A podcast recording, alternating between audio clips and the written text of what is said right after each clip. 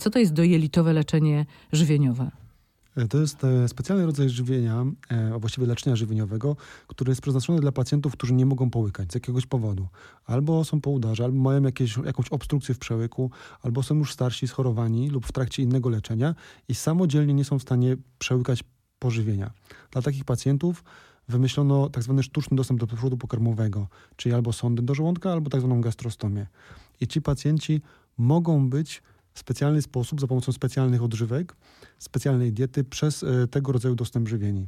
To pomaga im albo przejść ten trudny okres jakiejś choroby podstawowej, albo jest jakby docelowym rozwiązaniem, który pomaga im nie umrzeć z głodu, tylko być żywionym dalej za pomocą tego dostępu. No przy jakich tak dokładnie właśnie dolegliwościach stosuje się tego typu żywienie? Mhm. U wszystkich pacjentów, którzy mają dysfagię na przykład w przebiegu po udarze, u pacjentów z chorobami neurologicznymi, którzy nie są w stanie z powodów neurologicznych przełykać e, pokarmu. Często u dzieci, które mają różnego rodzaju wady rozwojowe i same też nie są w stanie połykać. U pacjentów nowotworowych z nowotworami przełyku e, żołądka, e, bardzo często też u osób starszych, takich, którzy już są na tyle starzy, że nie przyjmują wystarczającej dawki pożywienia codziennie i muszą być przez e, lekarza i opiekę wspomagani. A jak długo można stosować tego typu żywienie? Dopóki jest ono konieczne.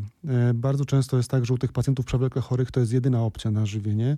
Bardzo często oni o tym nie wiedzą, że ona jest dostępna i jest ona stosowana do, właściwie do końca życia. E, natomiast u niektórych pacjentów, u których jest, są wyniszczeni, niedożywieni albo mają przemijającą chorobę, no jest stosowane doraźnie. W każdym razie na pewno jest to żywienie, które trwa tygodnie, miesiące lub lata, no bo tylko takie żywienie ma sens. A możemy jeszcze wyjaśnić, co to jest ta gastrostomia? Oczywiście. Jeżeli pacjent nie może przełykać e, pokarmu przez przełyk i gardło, to musi mieć e, to żywienie dostarczone do żołądka w jakiś inny sposób. Są dwa możliwe sposoby. Albo zakładamy sondę przez nos do żołądka, albo bezpośrednio przez skórę i mięśnie brzucha wszczepiamy taką malutką rureczkę do żołądka, żeby tą drogę skrócić. Yy, preferowanym dostępem jest właśnie ta gastrostomia. Najczęściej wykonujemy ją endoskopowo, czyli podczas gastroskopii. Taki zabieg trwa około 5 minut. Dla pacjenta jest właściwie zupełnie bezpieczny, a pozwala ominąć gardło i przełyk, czyli te mm, części przewodu pokarmowego, które są problematyczne i dostarczyć pożywienie bezpośrednio do żołądka. A jakie to jest to pożywienie?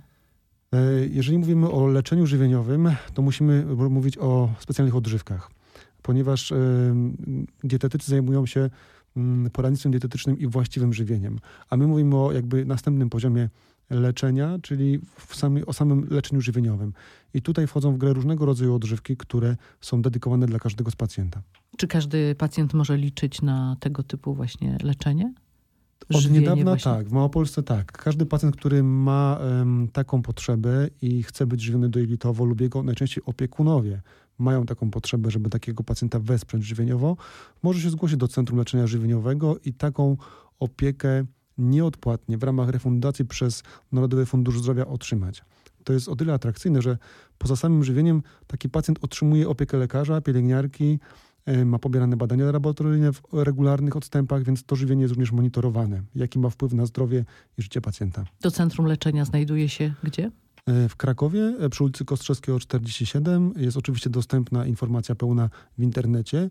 I to, co jest ważne, bo bardzo często sami pacjenci nie są w stanie do nas przyjść, bo są chorzy ale zachęcamy ich opiekunów i osoby, które zajmują się ich leczeniem do kontaktu telefonicznego. My staramy się wysłać lekarzy i pielęgniarki do domu, do pacjenta, nawet jeżeli taki pacjent się do takiego żywienia nie kwalifikuje, po to, żeby móc mu pomóc i zbadać go w warunkach domowych.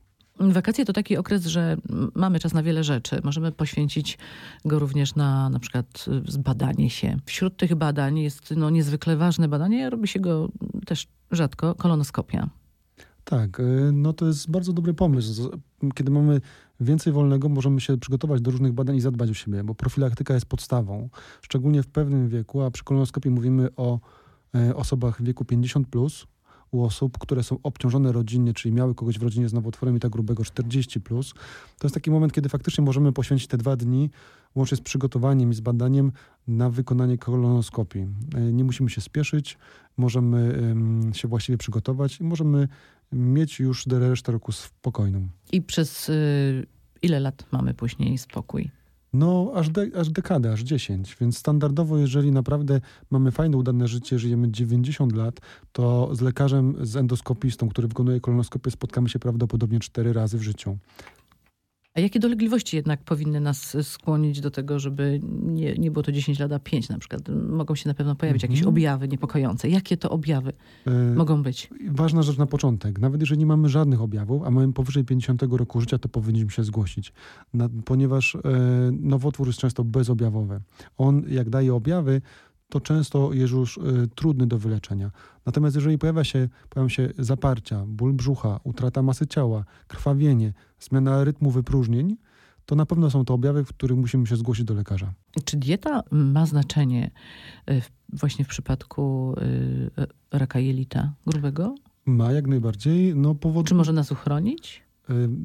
Nie wiem, czy może nas uchronić, bo na pewno mamy pewne predyspozycje, ale na pewno zaobserwowano zależność od diety, ponieważ w Afryce, gdzie jest dieta wysokobłonnikowa i bardzo bogata w resztki, rak jelita grubego praktycznie nie występuje. A na przykład w Ameryce Północnej, mimo że populacja jest dość zbliżona, e, występuje. Jest ewidentnie zależna od trybu naszego życia. To jest choroba cywilizacyjna związana z dietą e, ubogoresztkową i ze stylem życia. Więc wprowadzenie właściwej diety i dbanie o swój przewód pokarmowy na pewno redukuje ryzyko raka jelita grubego.